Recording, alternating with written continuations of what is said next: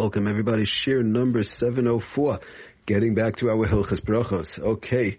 So we are working our way through Hilchas and Yadayim. We're trying to move towards the end and Be'ezras Hashem, then we hope to get back to, uh, hopefully we're going to try and work on the bracha of Al Hamichya. Bezras Hashem, Al Hagefen, Al Hamichya, that area of Barachos. Um, so an interesting thing, somebody washes uh, uh, for bread, you wash for bread, fine, and then, or somebody washed halfway. So we spoke about interruptions uh, the last couple of, the last few shiurim, if some, when somebody could say Amen, um, when somebody could talk out with, between washing hands, saying the pasuk Kisir Yedechem, and, and so on. Um, extremely important, um, items one has to keep in mind. But now, let's say somebody, good, they didn't make an interruption. They're in the middle of washing, but um, they touched a part of their body, and then and not a part of the body whereby you have to wash. We spoke about that somebody touches the face. You don't have to wash your hands if you touch your face. You have to wash your hands in general, right? In general, a person has to wash hands if they touch covered parts of their body, or we said um, at least uh, to, to wipe their hands full front, full back. Somebody's in the middle of learning, you don't have to go run to water. We spoke about this a while back. Um, you can wipe your hands full front, full back on anything, on, on the desk, on your pants, on, on, uh, on your shirt. It's dry. Everything is dry, but full front, full back. Um, if somebody's near water, uh, you wash with water. But uh, be it as it may, the question is, um, so that's only covered parts of the bodies. Once somebody touches their shoes, but now let's say somebody washed, they washed for bread and they touch their face. Is that a problem? Or let's say somebody washed for bread and they touch possibly their arm.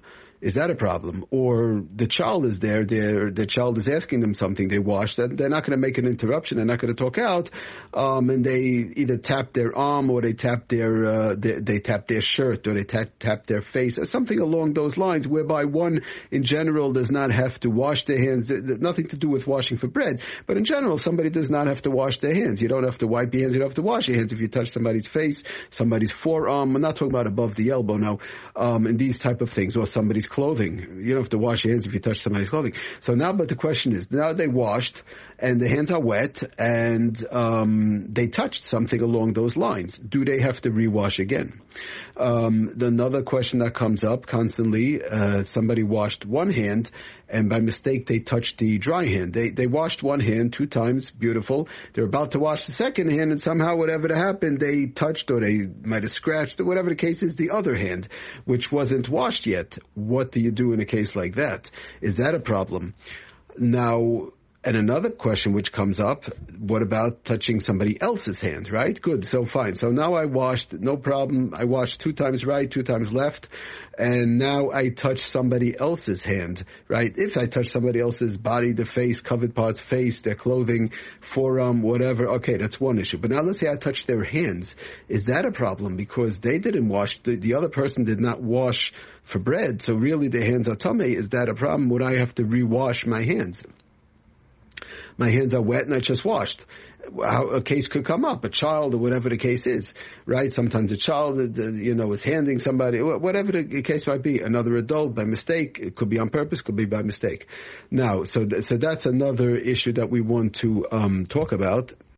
Now, another case which comes up, what about somebody, they washed their hands, they, they did everything correctly, fine, two times right, two times left, they, they did everything, they did the shif shuf, they did the hag, hagbos yadayim, picking up the hands, rubbing the hands, right, and they made the brach, and then they dried the hands, fine, everything. Now the hands are dry. Now they touch somebody else's hands. Is that a problem? In other words, would it make a difference in case they touch somebody else's hand, um, let's say a child or whatever the case is, or even an adult, um, and they touched their hands and the hands were dry. The hands were were not wet now. How do we work in that situation?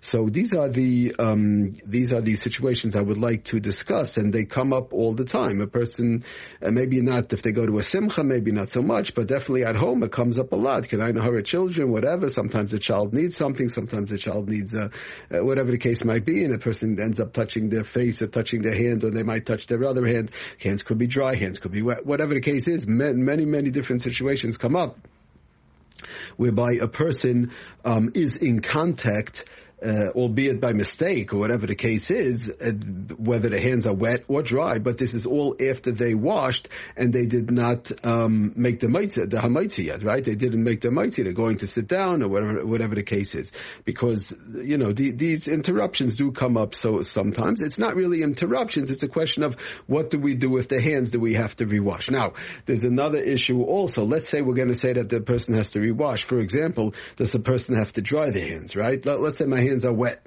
and I touch somebody else's hands by mistake. Okay, so good. So let's say we'll say we might have to have to rewash the hands, but now the question is, do I first have to re, do I first have to dry my hands, or could I just go ahead and just rewash two times right, two times left, right? So these are all the various different cases that we want to um, start to talk about and see how, in in general, how these items apply in the various different situations.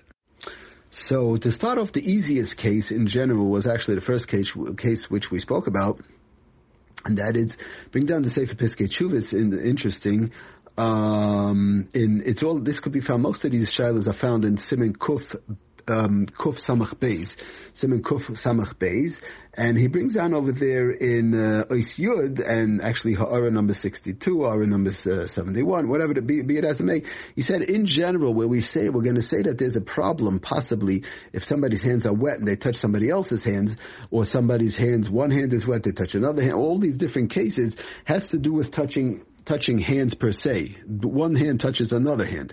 But when a person touches, even though the hand might be wet, even though the hand might be wet. When a person touches, let's say, the face, or a person touches a, a, an open part of the body, a davar magula, a makkah magula, not, in other words, not a place whereby in general their hands get dirty, whereby they would have to wash their hands or wipe their hands or something like that. They touch their face or they touch their forearm. You know, these are places that that person would not have to uh, cleanse their hand.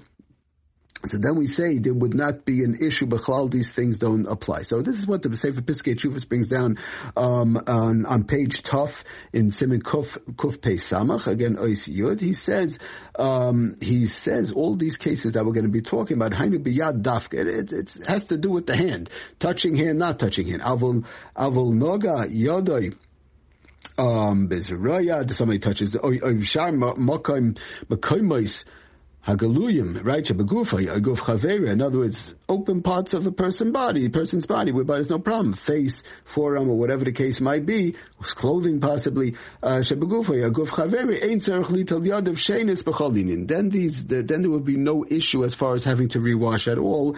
Um, he, so he brings down an ice number, Hara number 62 on the bottom. These places, these open places on the body, right? Open, again, we mean not parts of the body that have to be covered. Um, Ein tumas yadayim. I'm not matamari yadayim. They don't they don't they don't ruin the washing um, for a person. It doesn't make the hand spiritually unclean. Veimavirim tuma klal. It doesn't remove. Um, there's no tuma coming out of uh, or coming off of these parts of the body. Um, so it would have to be bedafka the hand. So that that's case number one, basically in general that. Um, whenever we're going to say that there's a problem of once good, I wash, very nice, but now I touch somebody's face. Okay, we're going to say that's no problem. It's only an issue whereby one hand touched another hand or somebody else's hand, then we're going to see how those things work. But just to open up the subject, as you as we say. Somebody touched somebody else's face, they touched their own face, right? Somebody touched their beard, or whatever the case is. They might have touched their forearm. So that, even though their hands are wet, that would not be a problem um, Okay, we'll continue next time. Thank you for listening. It's Lochem Bracha Koltiv.